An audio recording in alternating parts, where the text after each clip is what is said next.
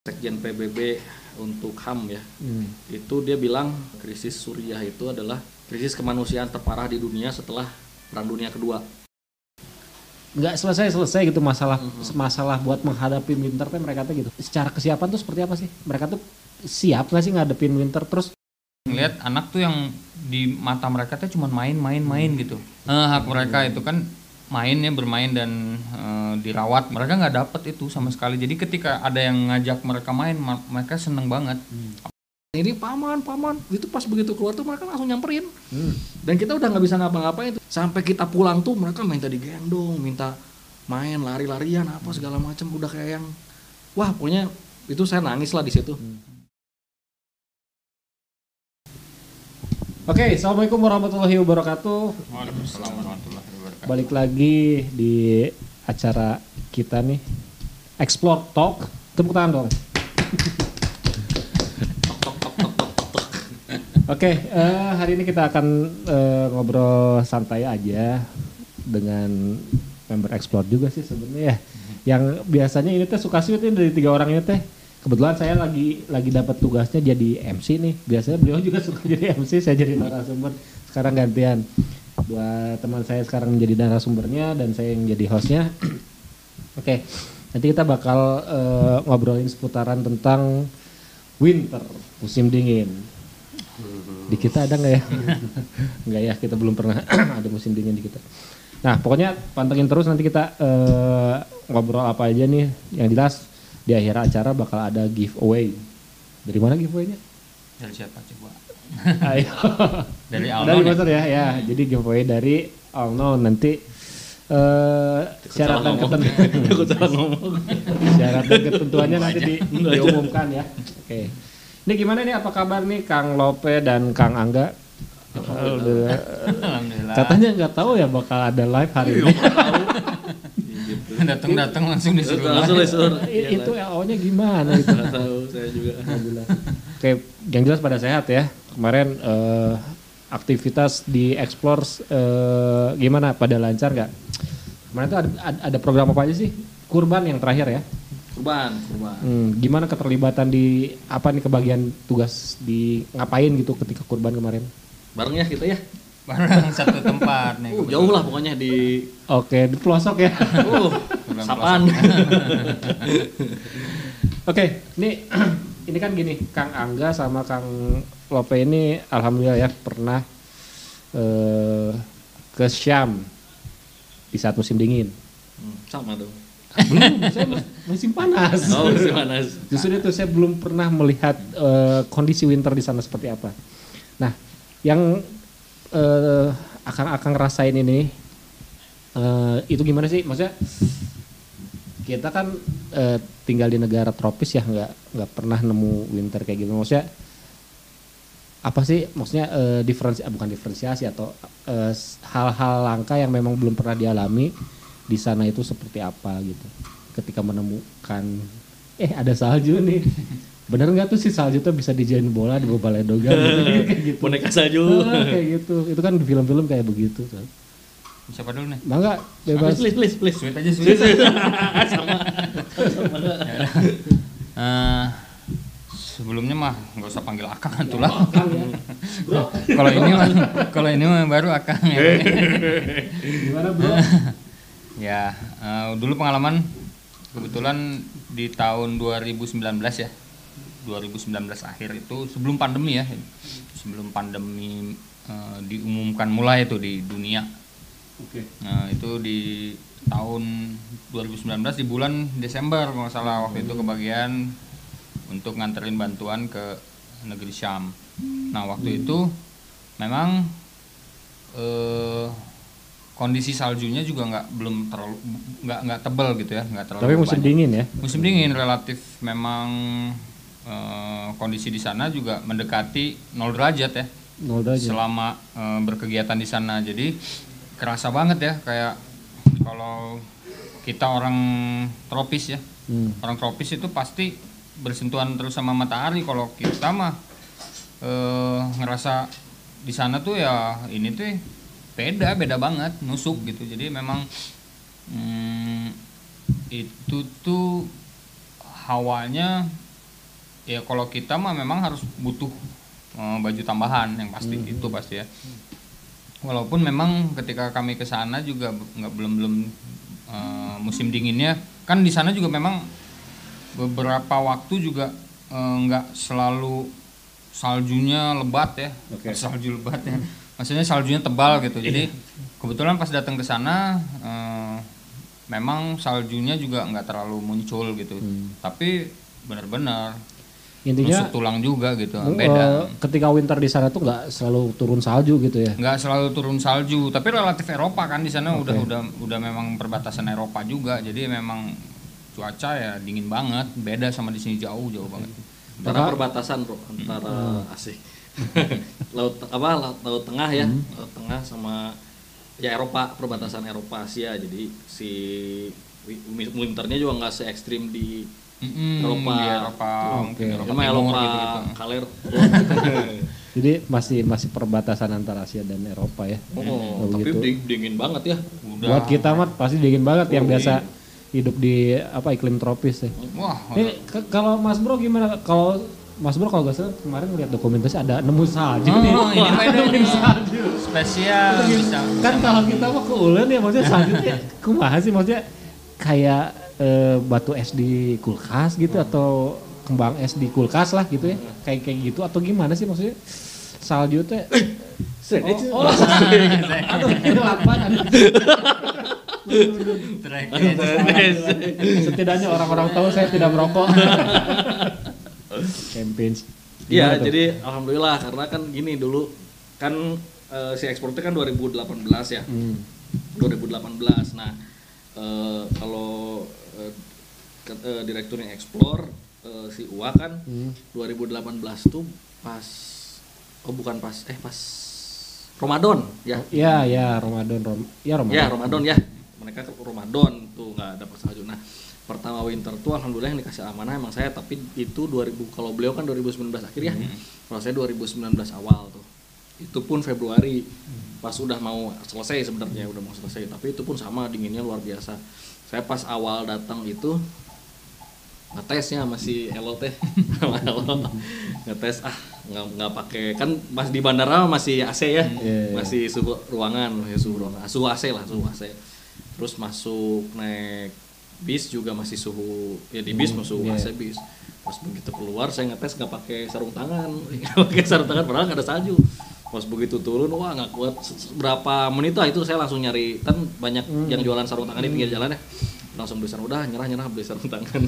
Nah itu eh, Februari akhir. Itu Eh, yang nggak ada salju. eh Februari awal. Itu yang nggak ada salju. kan?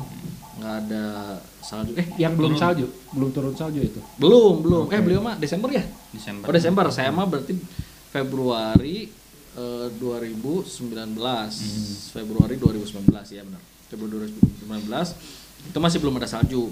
Nah beliau di Desembernya eh, terus yang ber- berikutnya yang berangkat kayaknya biar dapat si ambience-nya gitu ya biar Oke. saljunya biar bisa dapat eh, coba deh di set di tanggal 8 di, di Desember.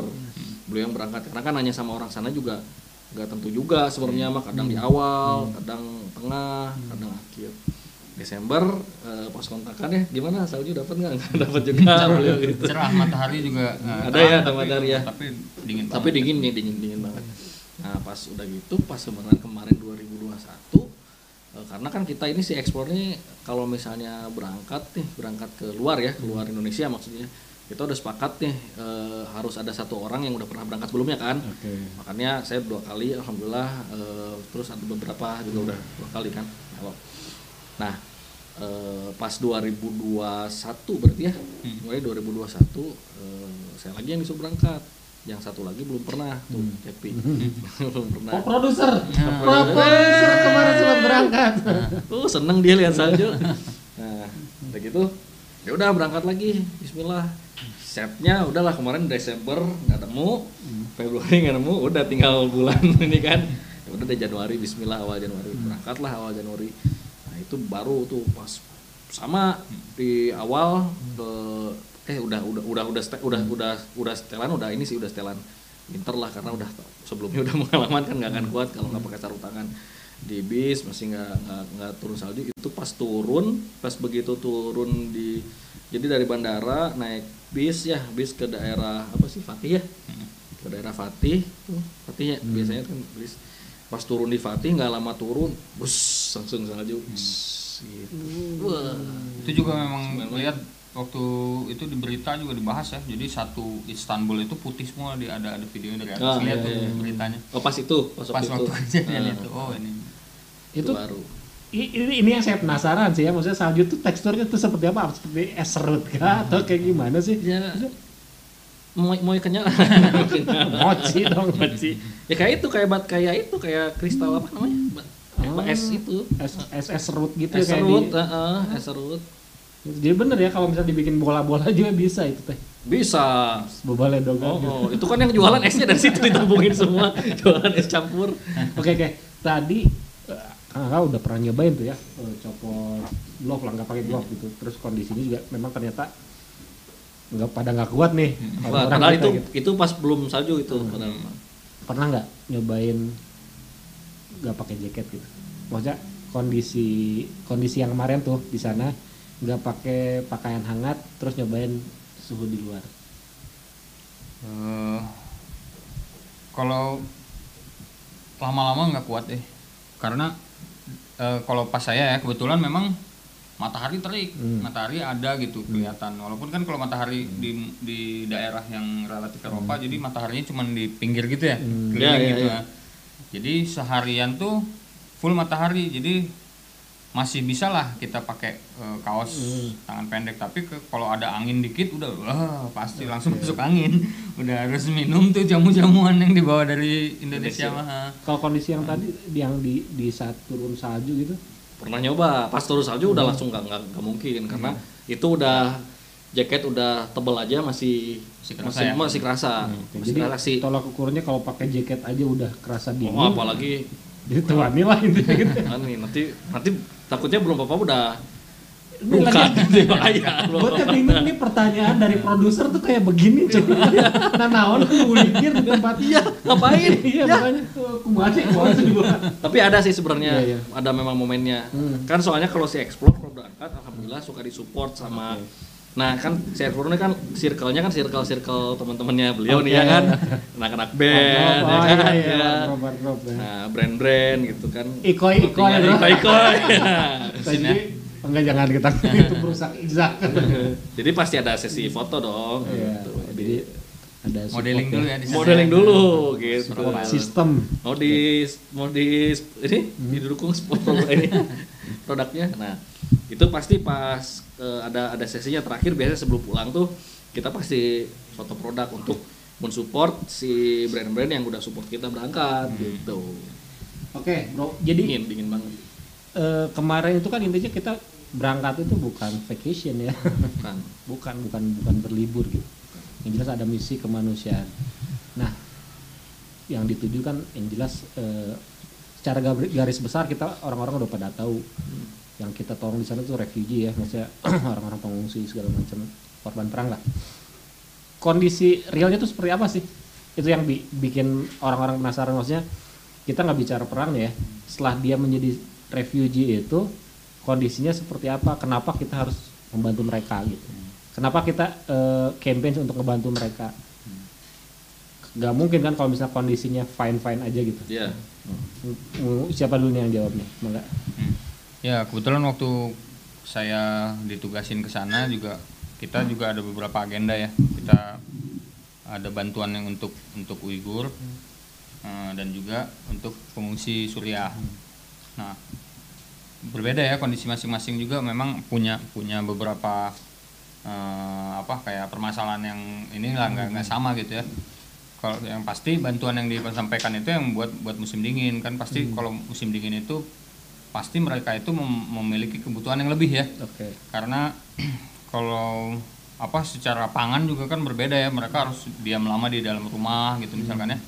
Sama sandang juga pasti harus pakai jaket yang tebal. Nah pas yang kita bawa itu kemarin bantuan musim dingin Hmm. kalau untuk pengungsi pengungsi Uighur yang yang dikunjungi waktu itu ya, memang mereka di sana eh, kondisinya udah relatif eh, lebih lebih lebih better lah daripada pengungsi yang Suriah ya. Uighur. terkondisikan Eh, lah. karena mereka juga yang saya datengin itu udah udah udah berlokasi di daerah sekitaran Istanbul. Hmm. Mereka tapi ya, eh, tapi tetap kondisi mereka itu mereka tinggal di Istanbul juga ada beberapa yang masih memang eh, masih juga eh, hidup di bawah garis kemiskinan gitu ya. Jadi mereka ada beberapa yang masih tinggal di flat eh, nyewa flat yang kondisinya tuh flatnya murah jadi dapatnya kebagian yang underground gitu. Hmm.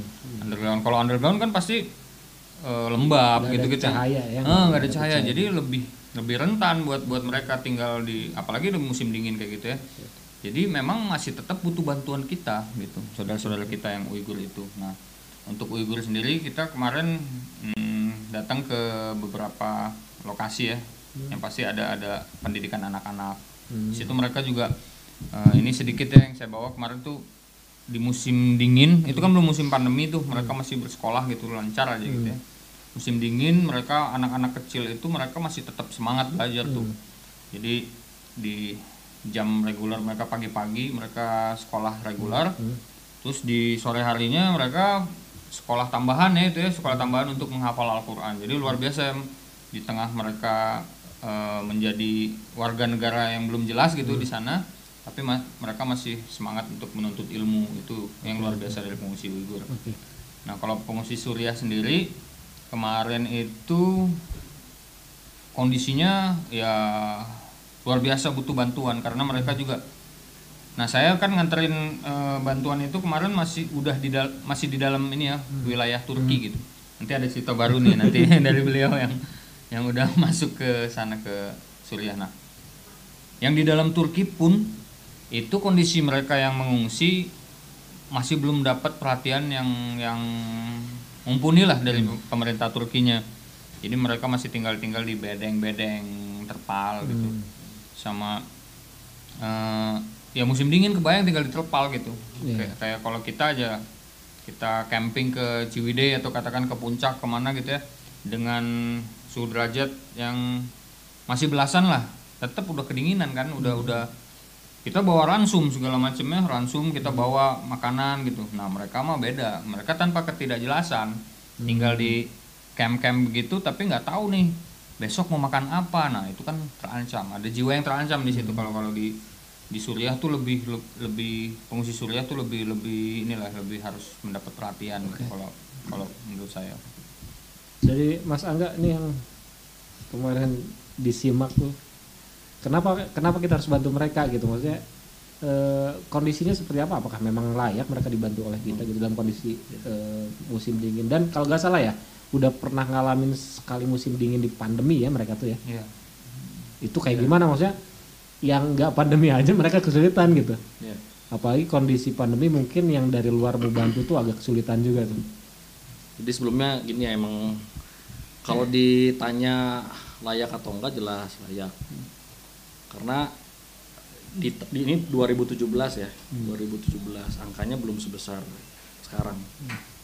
Maksudnya dari dari berbagai sisi gitu baik korban atau angka eh, angka pengungsian, jumlah pengungsi segala macam tuh belum sebesar sekarang. 2017 aja eh, yang saya baca ya Sekjen PBB untuk HAM ya Hmm.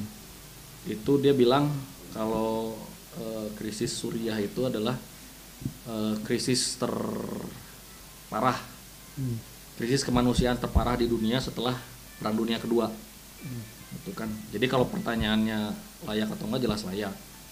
Gitu. Eh, karena terparah kan di dunia. PBB ya. Sekjen PBB itu 2007 itu statement tahun 2017 ya. Sekarang jelas kondisinya udah lebih Ini parah. saya perlu eh, perlu apa ya perlu menggarisbawahi tadi statement dari PBB bukan dari pihak yang selalu membantu ke sana ya. Iya, iya. Oke, jadi ini iya. perlu diperjelas karena kan eh, apa kita di sini bicara tentang kemanusiaan tidak eh, menya- apa menyinggung hal-hal yang lain ya. Hmm. Murni kemanusiaan memang mereka secara eh, secara apa ya statement yang global itu memang perlu dibantu gitu ya. Ya, perlu dibantu. Nah, makanya eh, ketika si Explore ini berdiri kan emang kita sepakat untuk eh, kita mengelola persoalan kemanusiaan ya. Barusan juga saya dapat WhatsApp dari eh ya dari salah satu jurnalis Eh, dia kirim pro- eh, proposal program buat di Afrika nggak tahu nih tahun ini mudah-mudahan bisa juga ke sana. Karena mungkin perlu teman-teman tahu memang nggak cuman Syam doang dan nggak cuma ya nggak cuman Palestina, Suriah, dan ada Uighur juga gitu kan. Memang karena satu dan lain-lain dan juga keterbatasan kita juga yang masih terbatas kita ambil deh yang paling eh, oke ini deh yang dirasa paling layak untuk kita bantu dari berbagai sisi ya. Tadi salah satunya tadi ini paling parah gitu di Jadi bukan dunia gitu. bukan ngejar yang paling mudah ya, tapi yang paling perlu dibantu gitu ya. perlu dibantu nah, nah intinya itu tadi ya sangat itu jawaban yang pertanyaan pertama bahwa mereka eh, sangat layak untuk kita bantu nah kondisi sekarang sendiri realnya adalah eh, ternyata eh, berapa bulan ke belakang yaitu rilis dari salah satu media di Turki itu TRT kalau nggak salah itu ada pengungsi di Suriah itu. Maksudnya saya mikir pas lihat berita itu ya pas lihat rilis itu oh pantesan 2017 aja udah eh, diklaim sebagai krisis kemanusiaan terparah gitu ya. Nah pas lihat itu ternyata eh, sekarang nggak tahu nih angkanya berapa berapa bulan ke belakang itu 6,2 juta bro. 6,2 juta orang. Orang. Orang orang bukan kambing. bukan kambing 6,2 juta orang. Itu mereka harus harus jadi pengungsi internal. Pengungsi internal tuh maksudnya gini eh saya saya diam di di Bandung nih ya kan? Di Bandung. Nah bilah ya ternyata ada ada krisis kemanusiaan di Bandung. Eh di Indonesia misalnya ada krisis kemanusiaan. Nah saya eh, fungsi dari Bandung ke Jakarta. Di Jakarta masih aman gitu lah misalnya contohnya gitu Nah, 6,2 juta orang itu dari tempat mereka, dari rumah mereka masing-masing, mereka harus terlantar, harus pergi dari rumah mereka dan mereka harus mengungsi di kota lain yang lebih aman, masih di dalam Suriah. Oke. 6,2 juta orang. Sisanya ada 6,6 6,6 juta yang mereka sampai sekarang masih eh, mungkin stateless mungkin ya. Mereka nggak punya keluarga negaraan dan jadi pengungsi di negara lain. Harus keluar dari dari negara mereka. Gitu. sekarang kondisinya jauh lebih parah lagi. Nah ditambah lagi ter- eh, pas kemarin eh, dikasih kesempatan buat eh, ke sana itu pun eh, juga kita nggak sangat-sangat hati-hati ya dari 2018 nunggunya berarti berapa tahun? Udah 2018 19 20 21 ya, tiga tahun ya kita baru bisa ke sana gitu. Itu pun itu karena apa? Karena banyak hal. Salah satunya adalah kita ingin memastikan misalnya bahwa akses kita masuk ke sana itu legal. Kemudian mitra kita yang eh, kerjasama dengan kita yang bisa bawa masuk kita ke sana itu juga mitranya legal. Kita ada di bawah radar dari eh, pemerintah gitu ya segala macam. Dan di sana juga alhamdulillah pas, pas kita berangkat ke sana eh, malah kita ketemu di di perbatasan itu Rehanli itu kita ketemu dengan eh, wakil gubernur eh, provinsi Hatay. Kita ketemu dan dia eh, dia berterima kasih banyak sama saudara-saudara di Indonesia karena eh, Indonesia termasuk yang alhamdulillah eh, tinggilah kepeduliannya terhadap saudara-saudara di Suriah. Makanya kita ke sana itu bukan hanya membantu persoalan saudara-saudara kita yang ada di Suriah tapi kita juga membantu eh, pemerintah Turki yang sampai sekarang jadi apa host apa pen- penampung pengungsi terbesar di dunia, Di dunia, gitu di dunia. Karena memang satu kalau Suriah kan memang berbatasan langsung. Itu penampung terbesar. Jadi tadi benar berangkat ke sana itu memang bukan liburan. Pas pertama nyampe ke sana tuh memang lihat suasana Istanbul. Teman-teman misalnya yang nggak tahu gitu ya ketemu oh mana oh jalan-jalan oh Turki eh mungkin ngebayanginnya Hagia Sophia Istanbul. Enak emang bener ya turun kita kan pasti selalu di ya pasti memang di Istanbul ya kan? Kota wisata ya. wisata gitu. Kita nginep juga pasti selalu di daerah dekat Hagia Sophia tuh. Suasananya emang enak. Kota lah gitu ya kota wisata gitu. Tapi Cuman bentar. cuma bentar cuma bentar dan, dan dan jarak dari situ ke perbatasan tuh jauh ya kan? Sampai kalau naik saya kemarin naik eh kita naik bis ya Cep? oh naik pesawat ya kalau ke perbatasan ya? Kalau naik eh, karena kita kita nge- ngejar jadwal kemarin sama Mas Adin kan juga Gak muntah bos itu naik pesawat. kota Secara jangan kagak ada tolak angin itu sampai bisa sampai 10 jam kalau darat kemarin kita naik pesawat tuh sekitar satu jam setengah sampai dua jam aja itulah kondisinya kurang lebih begitu Oke oke. Nah tadi ya eh, digambarkan kondisi di winter tuh mereka kondisi seperti itu tuh. Hmm. Ketika sudah melihat nih kondisi seperti itu, teman-teman nih menyimpulkan mereka tuh sebenarnya siap gak nih ngadepin winter nih? Secara yang namanya winter di sana berulang-ulang. Maksudnya Setiap pasti tahun, ada- iya setiap setiap tahun. tuh pasti ngadepin winter nih. Cuman eh, kenapa kita kita bikin bantuan itu apa project winter ya winter project explore winter project?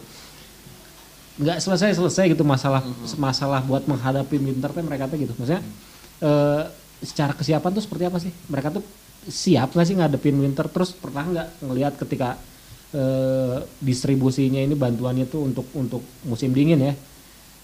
Eh, orang yang memang di sana teh pakaian hangat aja kagak punya gitu. Maksudnya ngelihat nggak langsung secara langsung gitu yang yang kayak begitu tuh gitu. Mangga siapa dulu nih? Biasa.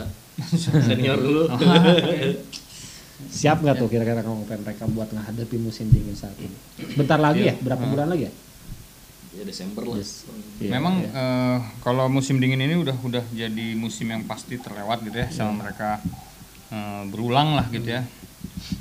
Tapi kan di sini kita nggak menghadapi hanya musim dingin nih setelah beberapa eh, apa setahun belakangan ini juga ada pandemi nih.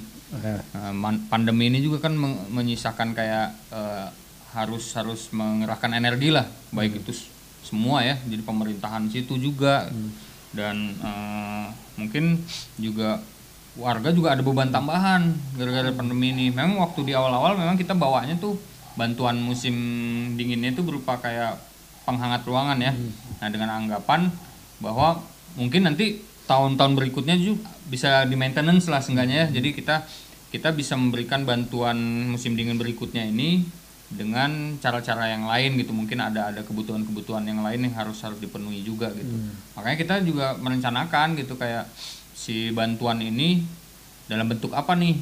Tapi yang paling urgent yang harus dibutuhin itu yang mer- mereka mereka butuh itu yang pasti yang rutin itu penghangat ruangan. Dan pasti itu menjadi expense buat mereka buat pengeluaran tambahan ya yang cukup besar. Karena itu kan hampir tiga bulan ya. Iya.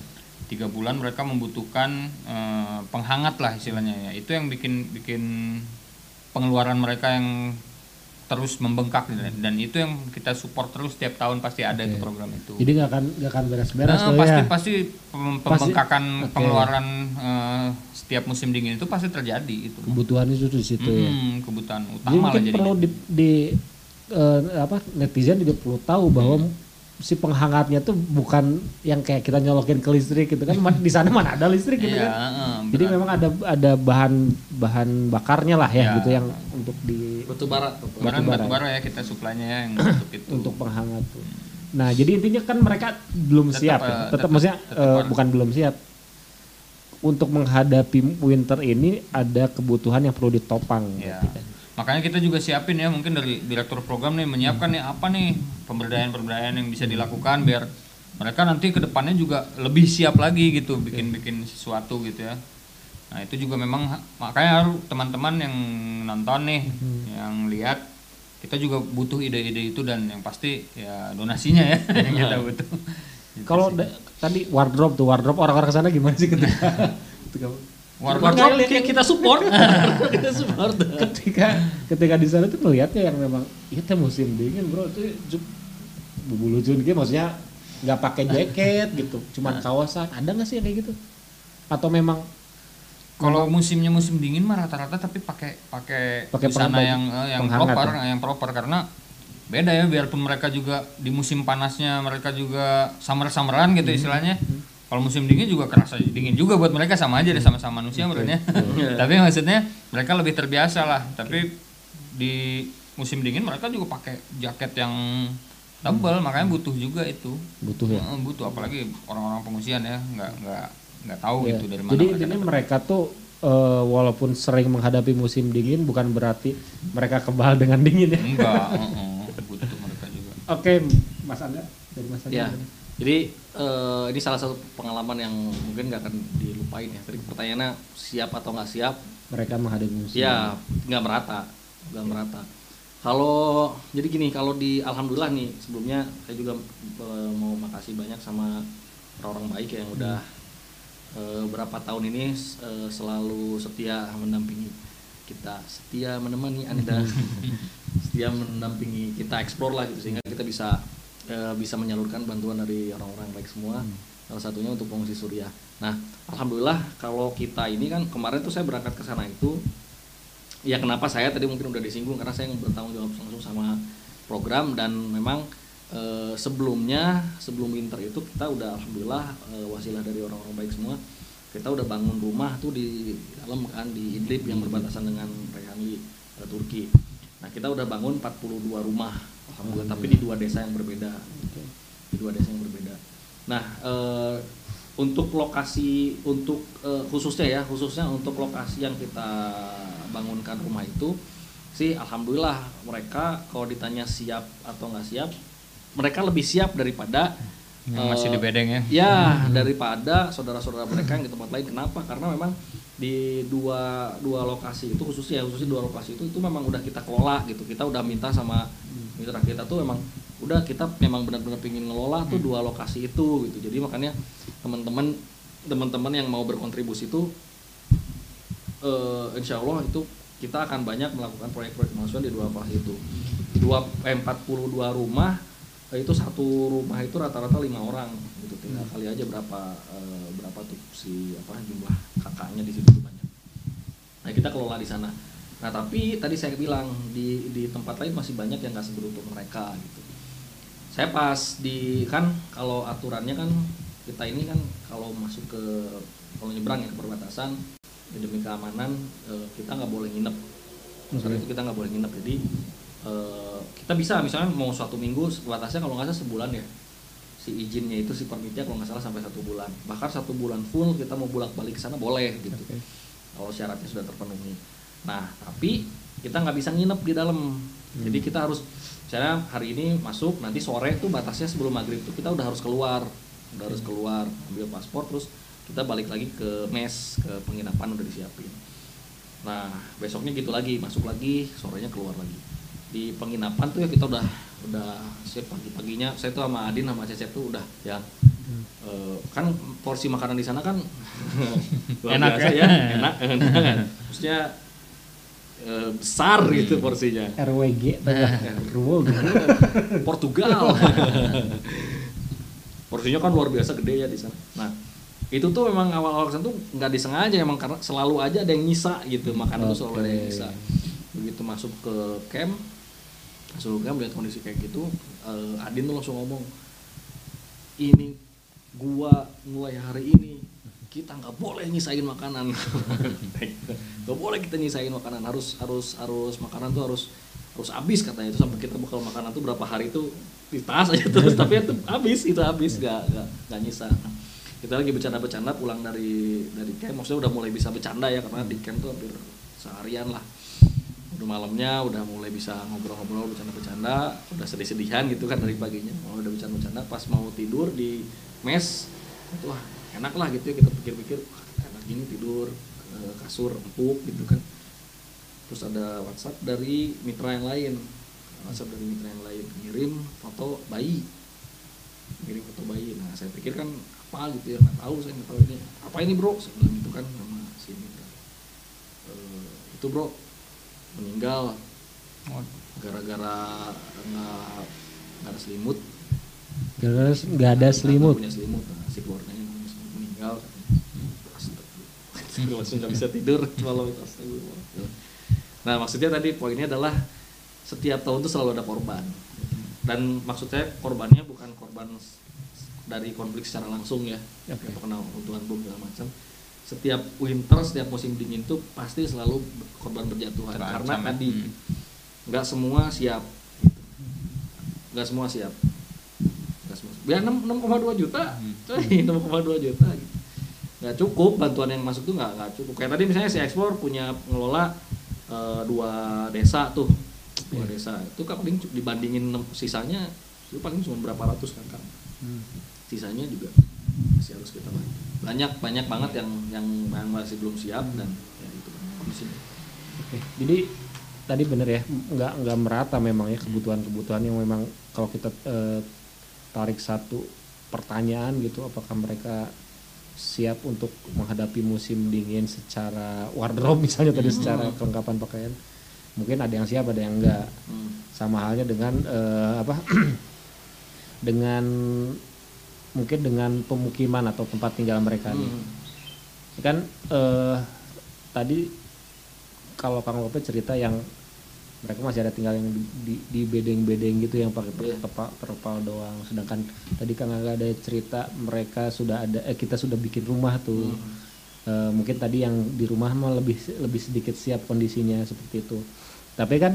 ternyata eh, ini juga ada ada diferensiasi atau ada perbedaan lah ya ada perbedaan. Maksudnya eh, bukan berarti yang di rumah itu tanpa resiko. Betul. karena ya yang saya tahu nih ya, yang sudah dibangunkan rumah tuh malah di dalam ya. Mm-mm. di dalam. bukan di perbatasan. Nah itu secara apa ya secara eh, kondisi tempat tinggal lah. Di musim dingin. Layak nggak sih tempat tinggal mereka? Maksudnya kalau tadi kang kang Lope mungkin secara secara visual memang tidak layak ya Hmm. tinggal di tempat seperti itu nah yang kang Angga nih udah agak settle nih rumahnya. Hmm. kira-kira gimana tuh? Eh, tadi kan memang sudah dijawab bahwa memang akan sedikit lebih siap gitu ya. Iya, iya. cuman ini di sini pertanyaannya adalah mereka dengan kondisi seperti itu teh eh, masih masih perlu kita bantu lagi atau gimana banget gitu? banget. Karena gini satu Ih, nyari rumah di sana nggak kayak nyari rumah di Oke. Indonesia bro. Daerah ya kan jadi gini eh, banyak pertanyaan nih mungkin nggak apa-apa ya ada Hmm, iya. hal gitu tapi maksud- maksudnya ini ini kaitannya soalnya dengan ini masalah eh, masalah kepercayaan mungkin juga ya Hmm. masalah kepercayaan bukannya maksudnya bukan kepercayaan donatur ke kita secara langsung tapi maksudnya ini bener nggak sih bisa bangun rumah tapi di daerah konflik kan orang iya, gitu iya. ya daerah konflik itu pertanyaan standar ya sih itu banyak nggak banget akan hancur lagi gitu Nah itu itu itu banget pertanyaannya. Nah ini saya perlu perlu sampaikan dulu nih kenapa kita bisa bangun rumah di situ. Jadi eh tiga jadi gini gini. Si, wilayah Suriah yang begitu besar ya itu itu sekarang itu eh, Pak pengungs- eh, itu sekarang itu wilayah yang relatif aman wilayah yang relatif aman yang eh, zona de, de apa? De, de, Demilitarisasi. Mele, meli, militerisasi. demilitarisasi saya ulang ya. Demilitarisasi. Itu zona amannya itu hanya tiga tempat tiga kota. Satu di Idlib itu tempat yang kita kemarin ke sana. Satu di Idlib terus eh, Aleppo sama satu lagi apa? Yang ke mana tuh kita astagfirullahaladzim. Eh, ya tiga tempat lah di dekat sama Aleppo. Azaz Azaz Aleppo Idlib. Tiga tempat itu hanya di tiga tempat itu. Itu safe zone. Safe zone-nya itu aman. Nah, persoalannya eh, tiga tempat itu luasnya nggak lebih dari 20% luas keseluruhan Suriah. Sementara tiga tempat itu dihuni oleh para pengungsi yang jumlahnya 30% dari total jumlah pengungsi eh dari Populasi. total jumlah populasi orang Suriah.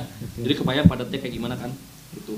Eh, mendiami wilayah yang hanya 20% dari total wilayah eh, Suriah itu sendiri. Nah, hanya di hanya di di tiga tiga wilayah itu. Nah, kenapa kita berani bangun di di satu saat di tempat di mana di antara tiga wilayah itu gitu ya, safe, safe zone itu. Karena gini memang eh, mungkin agak sedikit nyambung ke urusan politik tapi nggak masalah karena memang kita harus harus tahu karena itu kaitan dengan aturan kita nanti eh, bermain di sana gitu ya maksudnya kita proyek di sana. Jadi kan si Turki ini kan dia eh, member dari Uni Eropa juga satu sisi gitu ya. Sisi lain juga dia bersebelahan dengan eh, Syria gitu kan. Jadi tarik menarik kepentingan antara orang-orang Eropa dengan eh, pemerintah Turki itu kenceng lah gitu. Nah eh, orang-orang orang-orang Eropa kan persoalan imigran ini ketat ya. Jadi eh, mereka kalau nggak salah pernah punya kesepakatan se- antara negara-negara Uni Eropa tuh nggak boleh nggak boleh nerima imigran dari luar Eropa. Tapi antar antar Eropa negara-negara Eropa boleh. Misalnya orang Inggris mau imigrasi ke Turki itu boleh. Nah sementara kan Suriah kan bukan Eropa gitu kan. Mena- yang nampung pengungsi Suriah paling banyak Turki, Turki. ya kan. Nah, itu kan tarik menarik kepentingan. Nah makanya eh, Turki bikin, bikin kebijakan kalau nggak salah satu tahun apa dua tahun ke belakang ya bikin kebijakan oke deh kalau gitu kita harus kembalikan nih orang-orang eh, Suriah. Orang-orang Suriah kembali ke negara asal mereka Hmm. tapi kan persoalannya eh,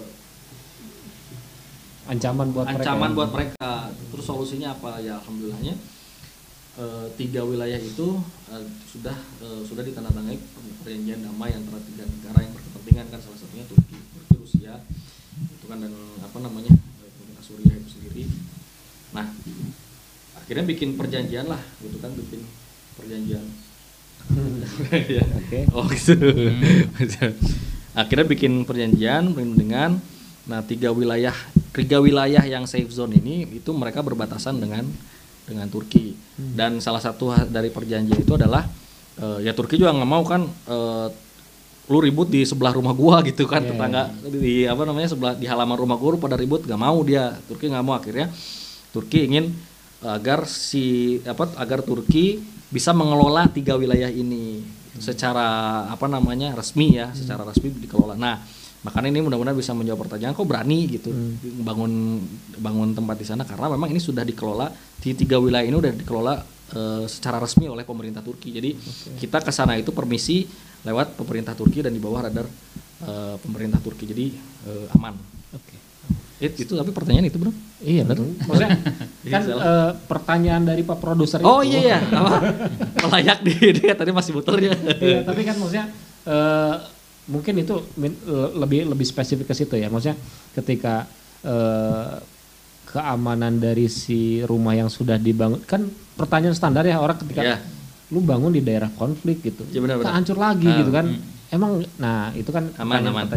Nah tadi tadi sorry sorry sorry. Eh, masih masih masih layak dibantu atau enggak? Tadi itu kan Nah. pertanyaannya kan yang di tempat yang kita udah bangun rumah ya. Masih.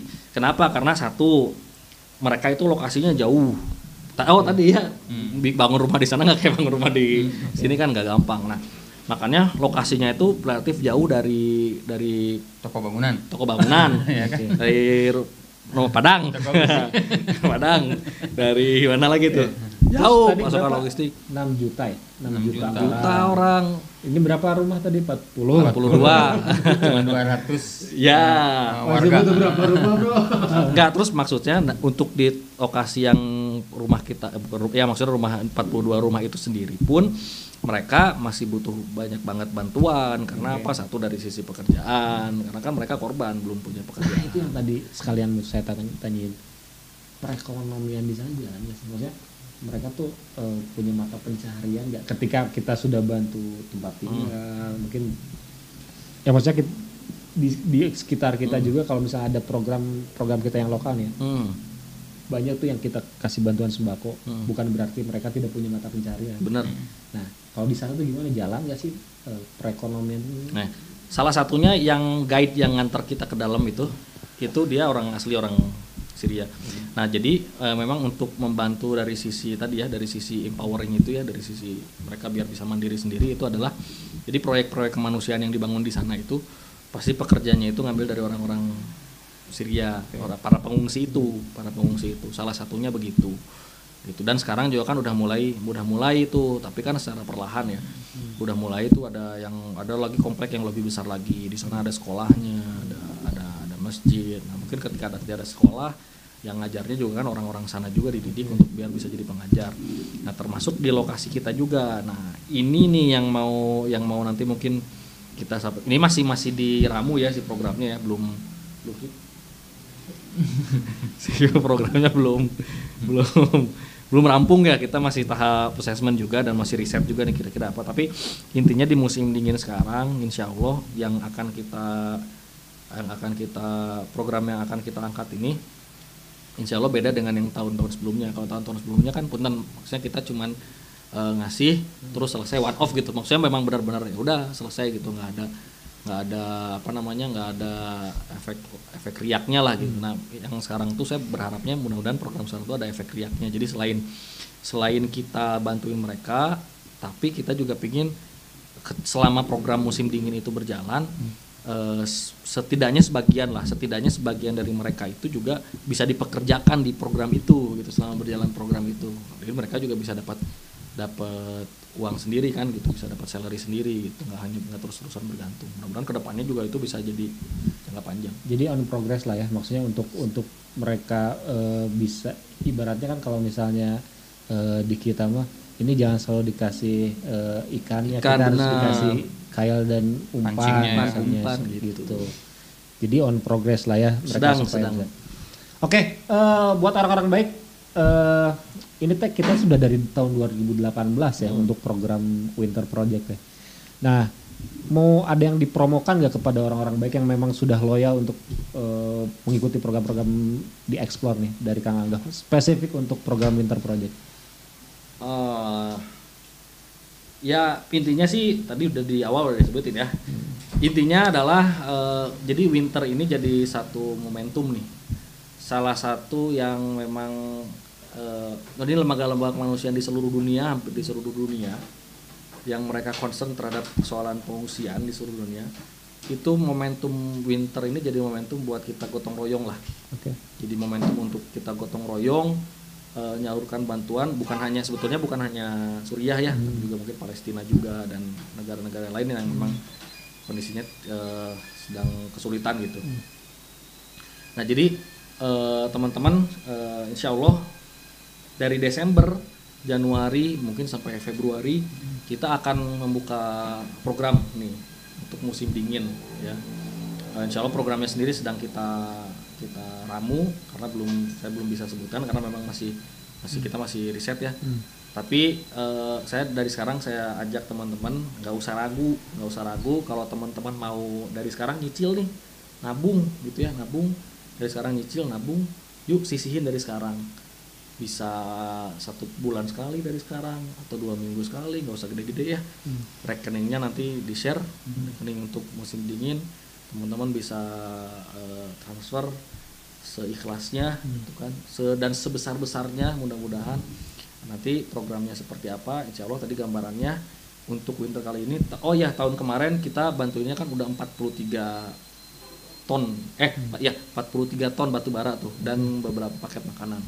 43 ton batu bara untuk penghangat ruangan dan eh, paket makanan nah untuk tahun ini insya Allah tidak hanya bantuan eh, tadi tidak hanya bantuan yang berupa pa- pangan dan sandang saja tapi insya Allah tahun ini kita juga ingin bisa memberdayakan mereka untuk bisa mereka dapat pekerjaan. Mudah-mudahan selepas winter eh, skill dari pekerjaan yang mereka lakukan selama musim dingin nanti itu juga masih bisa mereka gunakan gitu.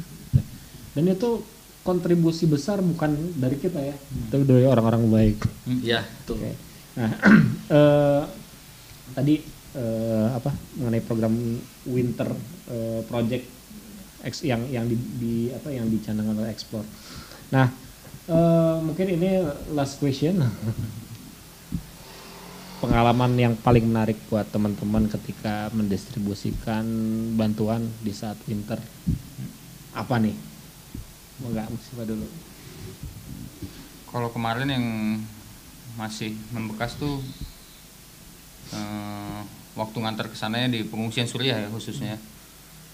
Jadi mereka itu anak-anak Suriah kelihatan ya mereka eh, dengan kondisi kayak gitu memang kurang terperhatikan sama orang tuanya.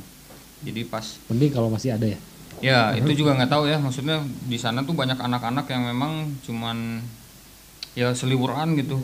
Dan ketika da- datang bantuan ya katakanlah eh, ada ada orang yang asing gitu yang ngelihat bahwa sesuatu tuh wah antusias mereka teh memang kerasa ya beda ya gitu. Kalau saya sih kayak ngelihat anak kecil ya kan punya anak ya gitu ya ngelihat anak tuh yang di mata mereka tuh cuman main-main-main gitu Hak mereka sih. Eh, hak mereka itu kan mainnya bermain dan eh, dirawat gitu.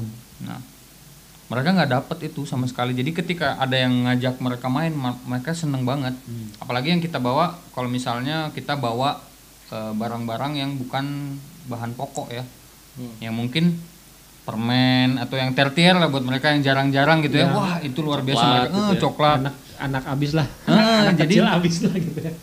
Jadi itu kan kita harus mulai dari akarnya ya. Nanti ketika mereka nggak terbina atau nggak terdidik nantinya itu pasti jadi gulungan kan. Nah itu itu harus diperhatiin itu anak-anak di situ. Karena itu generasi penerus yang bakal mungkin membangun eh, daerah mereka lagi balik ke sana. Dan itu yang menjadi concern juga ya ekspor makanya kita eh, banyak program-program yang eh, terkait dengan anak-anak ya.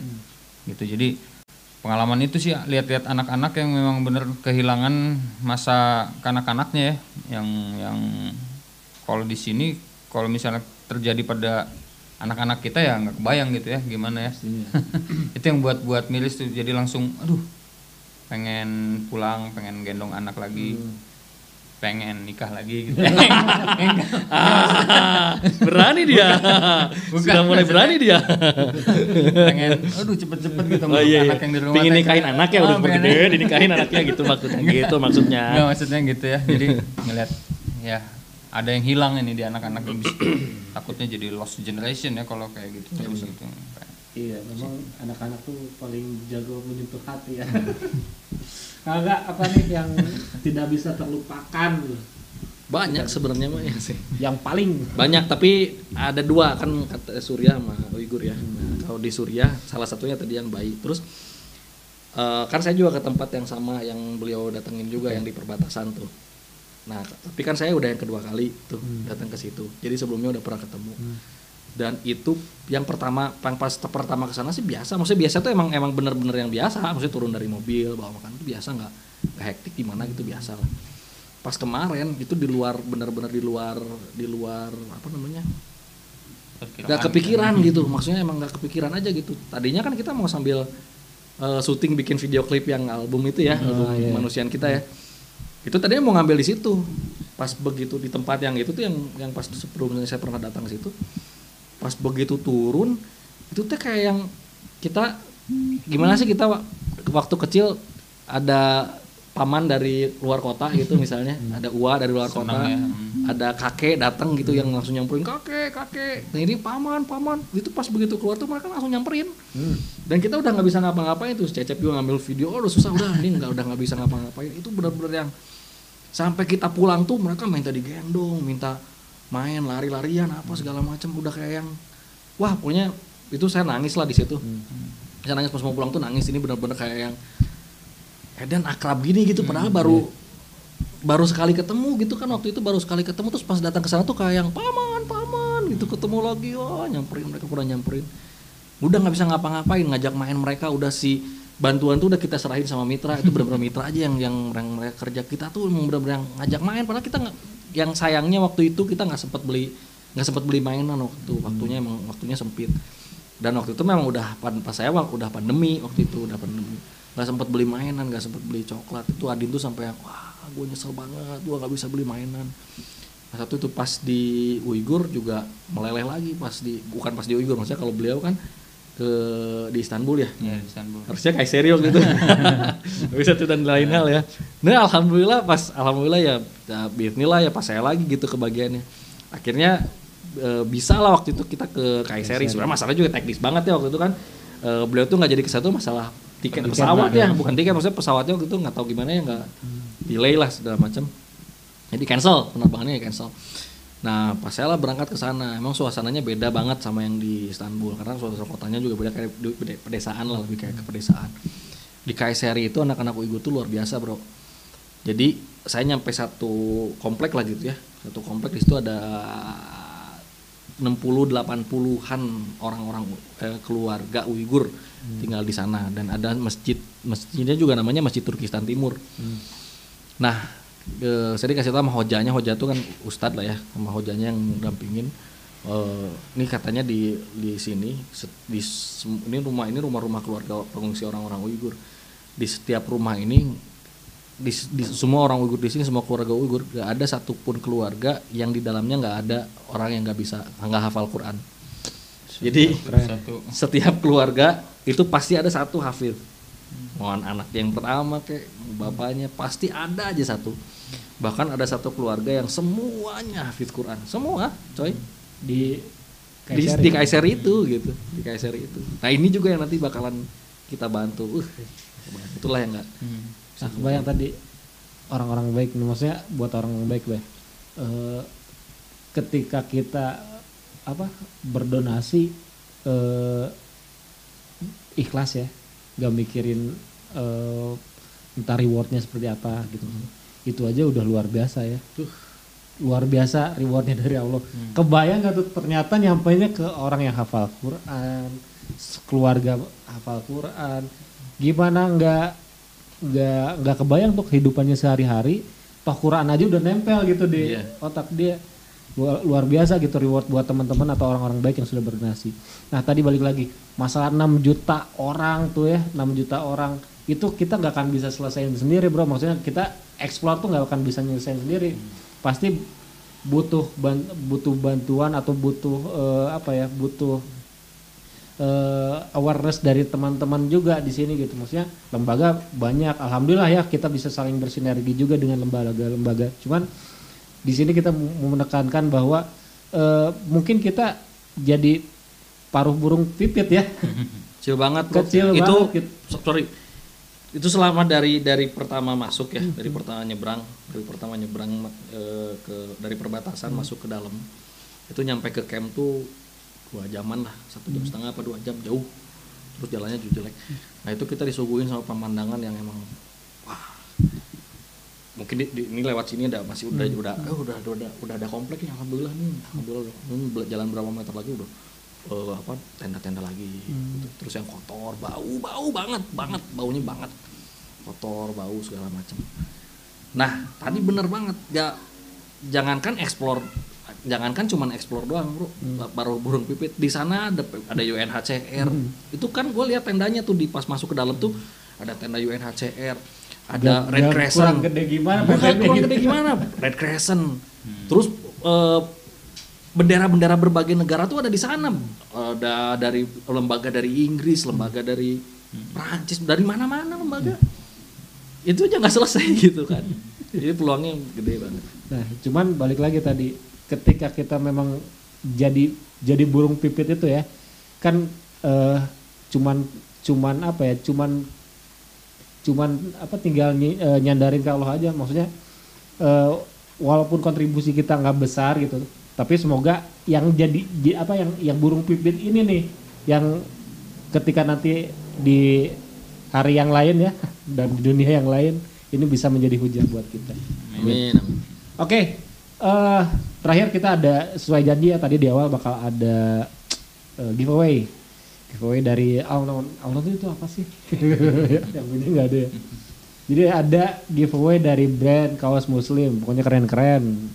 Eh, desainnya nggak norak, terus bukan apa ya, bukan kaos-kaos diskonan. pokoknya kaos keren lah. Eh gimana sih tadi caranya, Pak Produser? Pokoknya harus eh, follow, Sini, sini, follow dulu ya. bilang subscribe coba coba Follow IG Explore. Yang pertama follow IG Explore, yang kedua subscribe YouTube-nya Explore. Terus japri, ya japri ke admin DM DM DM DM ke admin Explore nanti bakal direspon tuh. Bakal direspon bakal ditanya nanti size-nya berapa sudah nikah belum. Pokoknya nanti akan direspon oleh DM eh, oleh adminnya Explore. Jadi teman-teman yang lagi nyimak nih, buruan sekarang follow IG-nya Explore, terus subscribe YouTube-nya Explore, baru DM ke adminnya Explore. Oke, guys, terima kasih nih atas sharingnya luar biasa nih pengalamannya menarik semua. Jadi hayang deh. Jadi pengen lagi berangkat ke sana ya. Maksudnya kita berangkat ke sana juga bukan ke yang memang naik balon terbang di Kapadokia. Kagak kita ngelihat saudara-saudara kita yang memang sedang eh, menunggu uluran tangan kita. Oke. Mungkin itu dari saya eh, terima kasih buat teman-teman yang sudah menyimak. Semoga nanti kita bisa bertemu lagi di lain waktu membahas masalah atau membahas suatu perkara yang lebih seru lagi.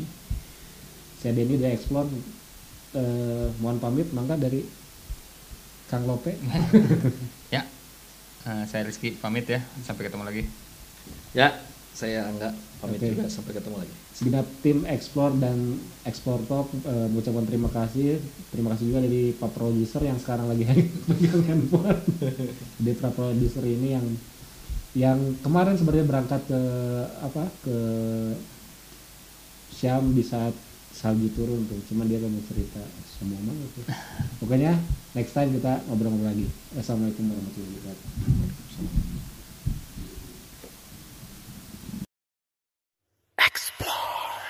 Inspiring a better future.